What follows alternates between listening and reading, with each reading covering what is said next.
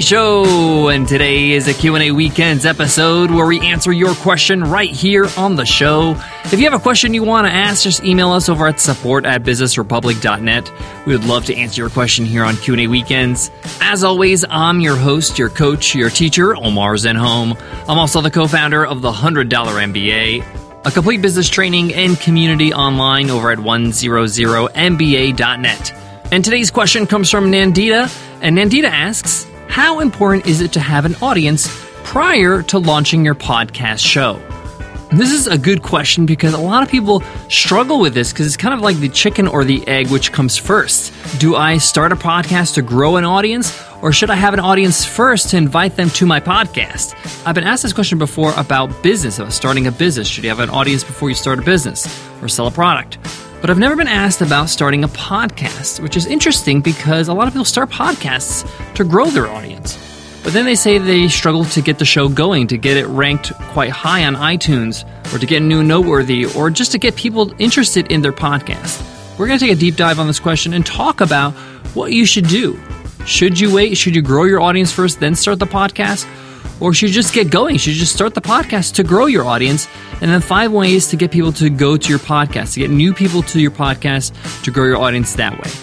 I'll also talk about why you should start a podcast other than just growing the audience.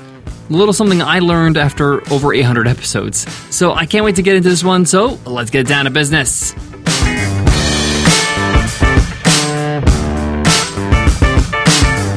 Today's episode of the $100 MBA Show is brought to you by TopTal. If you're looking to hire a top talent designer or developer, you got to go with TopTal. We use TopTal to find our fantastic UX UI designer Arena, and the process is pain free. They sit down with you, they ask you some questions, they find out what you're looking for, they find out your budget, and they bring you only the best candidates for the job. You interview them, you just choose, and you get going. It couldn't be simpler. It will save you time, it will save you money, it will save you headaches. Get a free 14-day trial over at 100mba.net slash toptal. Again, that special link is 100mba.net slash T-O-P-T-A-L. Now, I touched on Nandita's question briefly at the start of this episode, but let me go into depth. Let me give you the full picture. She writes in and says, Dear Omar and Nicole, I'm working on starting a podcast show now. When I launched my business a couple years back, I realized one of the biggest mistakes I made was not building an audience prior to launching my business. Because when I launched my business, I can only communicate to my friends and family, which was pointless because they weren't my customer. I don't want to repeat the same mistake again. With starting a podcast, a lot of people just advised me to create great content. I've been told that building an audience, even after the launch of the podcast, is a tried and true process. And it's a method that works. I want to know your thoughts on this. I know that the $100 MBA was your second attempt to launching a podcast. So that means you had a list prior to launching the $100 MBA. Did that help in the success of the show? How important is it to have an audience prior to launching a podcast? Does having a co partner make things easy? Should I just focus on finding a partner? It seems like it would be a lot easier and a lot more fun. P.S. I listen to a lot of podcasts, and yours is right up there. Absolutely love the show. Thanks, Nandita. Well, thanks, Nandita, for listening to the show and asking your question. I know there's many other people that have the same thoughts on their mind and have the same question in their mind. And we're going to get into detail. And yes, the $100 MBA was our second attempt at a podcast, but I have to be completely honest. We had an audience, but the audience was very small. We had an email list, but it was very small. And in fact, I'd probably say our email list wasn't significantly larger than it was when we started the first podcast before the $100 MBA. I mean, that first podcast really was a failure. It really didn't build our audience in a significant way. I'm pretty sure our list was under a thousand subscribers before we launched the $100 MBA show. So, in the big scheme of things, a thousand subscribers is not a lot. So, I want to answer your two questions. One, should you have the audience before you start the podcast?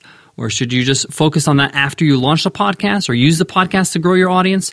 And number two, having somebody help you build a podcast, run the podcast, a good idea. I'm going to get into that one as well. All right, let's get into this whole audience discussion. I have to preface this whole discussion or this whole answer with the fact that we started the $100 MBA show about two and a half years ago, August of 2014. Even though that's not that long ago, things sort of change quickly in the world of content marketing, in the world of podcasting. You know, podcasting as a medium is only 10 years old. So a quarter of that time ago, we started the podcast, meaning that things may have changed a little bit. The climate has may have changed a little bit with podcasting. There's more podcasts in iTunes now. There are more people trying to start podcasts. There's a little bit more competition. Now, this is not to discourage you, and this is not to tell you that podcasting is a bad idea. Of course, it's a great idea. That's why I podcast. But I just want to put that out there. When we started the $100 MBA show, we were at a different time during podcasting. Things may have changed a little bit, but in my opinion, not enough to make any of these strategies less effective. Okay, so I want to be completely honest with you. The reason why we started podcasting, even our first failed podcast before the $100 MBA show, we did it to grow our audience, to build a relationship with our audience, to build trust and rapport we didn't have an audience or a significant large audience, and therefore we thought podcasting would be a good way to do that. So I really didn't have a large audience to promote to. I was hoping the podcast was going to get me the audience. If I built a great show with great content that was valuable, I was able to attract people to my website and get them to sign up for my freebies, and I can build the relationship from there. As well as building a relationship with them on a daily basis on the show helping them with their business struggles and helping them along the way every day as they grow their business. So I went in with the hopes of having a show that would do that for our business. Now, having said that, I didn't just not do anything when I started the show. I didn't just launch the podcast and say, "Hey, it's a podcast. It's going to grow my audience. This is what podcasts do."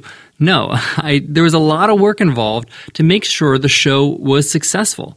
I say make sure, but it's really just I wanted to do everything possible, everything in my power to try to make this as successful as possible.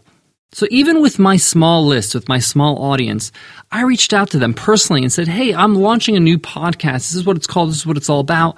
I want you to subscribe. I want you to leave me a rating and a review. I want you to tell me what you think. I want to improve the show every day. So I reached out to them. I also reached out to all my closest contacts in business and in life. I literally went through my Google contact list. You know how if you just type one letter in the to space in Gmail, it shows you all the people that start with that letter? So I literally just started with A and looked at all the names that start with A or the emails that started with A, and I just sent an email to everybody that I had in my contact list telling them about my show. And it was a personal email. It wasn't a blast out to, you know, hundreds of people I know. It was one by one. It was, hey, John, how's it going? How's your business doing? I noticed I saw this on Facebook. Great job with that. Hey, I'm launching a podcast next week, or I just launched a podcast. I would love your feedback, you know, with a review. I would love you to subscribe and listen and tell me what you think. I did what I call I pulled a Warwick, which stands for Dionne Warwick, and Dionne Warwick sings the song "That's What Friends Are For," and that's exactly the mentality I went into. That's what friends are for: to ask them for help when you need it. So I went out and I reached out every single person I could. I also made a huge effort to get on other podcasts before I launched the show, to tell them about the show. So I lined up about 10 to 12 different podcasts. Now, I probably reached out to about 30, but not all of them said yes, of course. But I got on the top podcasts I think I could get on. And I really blew it out of the water. I studied that show. I made sure I was the best guest they ever had. And I made one stipulation. I said, hey, how was that episode? Did you like that recording? If the host said, yeah, that was great. That was wonderful. I said, hey, I have one request. Can you release this on August 11th? And August 11th, 2014 was the day we launched the $100 MBA show. I wanted us to be everywhere on day one. So the day the $100 MBA show launched, I was also on 12 different podcasts being released on the same day. So we seemed like we were everywhere and it added that launch momentum. I did the same thing with guest blogging. I reached out to all the bloggers I can get my hands on it was about 10 blogs that I actually guest posted and it got published the same day we launched. That was a lot of work because I wrote over 10 2,500 word articles because some of those blogs said no and I had to just publish it on my own site, which was fine. But I wrote great content, great articles with images and everything for those blogs so I can make an impression. At the bottom of the blog post, I said, hey, it seems like you're really serious about this topic. I'd love to teach you more. I have a daily podcast that just launched today called the $100 MBA Show. Check it out here. And for the blog, it was a win-win because they got a great article as well as some, you know, supplemental material for their actual readers with the actual podcast that I was launching. So if you're starting a podcast with no audience, you can actually launch and build the audience through the podcast, but it takes a lot of work, as you can see, with the guest posting, with the reaching out to your friends, with reaching out to your list, getting personal with people, really going at it. Now, I gotta be honest, it's a lot easier to launch with a list where you have a large audience and you could say, Hey, I'm launching a podcast. Subscribe. This is going to be a great show. You know, you just have a built in audience and you're just growing upon that audience with the podcast. But I have to say, a lot of people that do have that large audience already, they get lazy. They don't do all that work that I just mentioned. And a lot of things I just talked about is evergreen. That stuff lives forever. People find those posts, people find those episodes on podcasts over and over and rediscover your show. New audience members coming to your show all the time. All right. So, long story short, you could definitely do it without an audience. You could start the podcast and grow your audience there, but do the legwork, reach new audiences, guest posts, do webinars, reach out and ask your friends and family to help you out.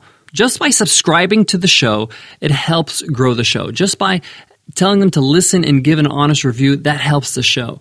Even friends and family. But reach out to your professional contacts as well, just like I did going through my Google Mail. Now, should you have a partner to grow the podcast with you? Now, definitely, I would not have been able to build the $100 MBA show without Nicole. And a lot of people don't realize it was just me and Nicole for about 300 episodes. We, you know, built the show from scratch and it was just me and her for 300 episodes. We started to build a team after that. We started to get an editor. We started to get a content manager, Cindy. You know, Carl's our editor now. He's fantastic. We got a copywriter for our uh, show notes and everything. So we built our team afterwards, which is great. Once we got the show, you know, at a point we felt like we can grow and we can hire a team. But having Nicole with me at the start, even before we launched, recording the first 10, 15, 20, 30 episodes, it was just great to get the feedback, to get somebody to tell me what they thought, to tweak the show and make it sound the way it should be. You know, Nicole did a tremendous job editing the show the first 300 episodes, and Carl was trained off those episodes. He had to study those episodes to find out our style and be able to edit just like Nicole did. So getting a partner to do the podcast with you is a great idea, but I have to tell you, it's not 100% necessary. You know, Nicole's my business partner. She's my partner in life. So it just made sense. But you don't need a partner. You can actually hire somebody to help you. You can hire an editor. You can hire a content manager. You could just focus on actually producing the content and build a team around your show. If you have the funds to do that, go ahead and do that. Even if it's just part time, if you're starting a show that's weekly or twice a week, you can definitely get somebody to work part time to edit the show or help you craft the show for you. But at the end of the day, it's your show. You have to build, you have to get in front of it, you have to make sure it becomes what you want it to be with a partner, without a partner, with a team, without a team. So, in summary, yes, I think having a partner is a great idea. If you can find somebody that you love working with, that just makes perfect sense, that they're on board, they're on the same page with you when it comes to the show and what you're trying to accomplish. But if they're not there and you need to start the podcast, start the podcast. Maybe later down the line you can find somebody and get some help, hire some help to get things going for you. Nandita, I got a bit more to share with you on today's Q&A weekends, but before that, let me give love to today's sponsor, Northeastern University. Northeastern University's D'Amore-McKim School of Business offers a master's degree for corporate entrepreneurs, the MS in Innovation. This program, available 100% online and completed in just one year, is designed to develop leaders and change agents within the corporate setting. If you want to foster explosive growth within your organization through next generation products or services and business model innovations, they want to hear from you. Come learn alongside their distinguished faculty members who possess extensive industry experience. And study topics that include marketing and selling innovation, service innovation and management, financing innovation and growth, and lean innovation. Northeastern is now accepting applications for its January cohort of online innovation students. Get started today by visiting msinnovation.com. That's msinnovation.com. To wrap up today's Q&A weekends episode, launching your podcast is a great moment. It's a great thing for you to focus on and hopefully build an audience off to cultivate an audience as well, to build that relationship with that audience. But the launch is just the beginning. The work is cut out for you when you just have the podcast and you have to deliver week in, week out, day in, day out, whatever, you know, the frequency of your show, improving your show, improving your performance on the mic, improving your content. And again, finding ways to help your audience through your podcast and therefore growing your audience. It's an ongoing process. We're still trying to do everything we can to grow our podcast and grow our audience through it.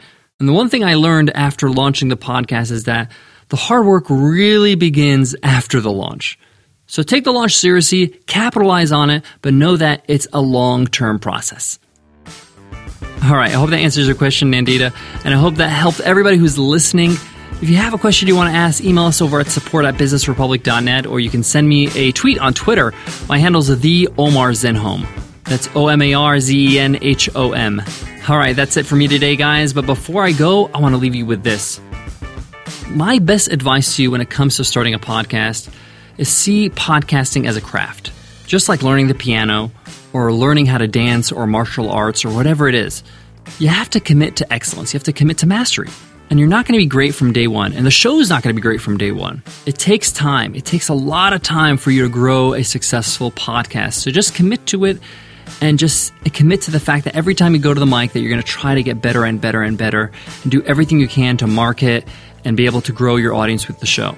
One of my favorite examples is Jordan Harbinger, the host of the Art of Charm podcast. He started the show back in 2006, so he's been podcasting for over 10 years. That's pretty crazy. And yes, he has a top podcast, a top 50 podcast in all of iTunes, but he's been doing it for 10 years. And it took him a very long time to grow his audience. And actually, he told me it only was a few years ago where he really started to get some traction on the show. It took him about five or six years just to get his groove on, to really get used to podcasting and really get really good at asking great questions and interviewing people. But he had patience, he had perseverance, and now his show is one of the best in all of iTunes. Are you willing to commit? Are you willing to see the long term view and make it happen? I hope so. All right, I'll check you in tomorrow's episode, a must read episode. Can't wait for that. I'll see you then. Take care.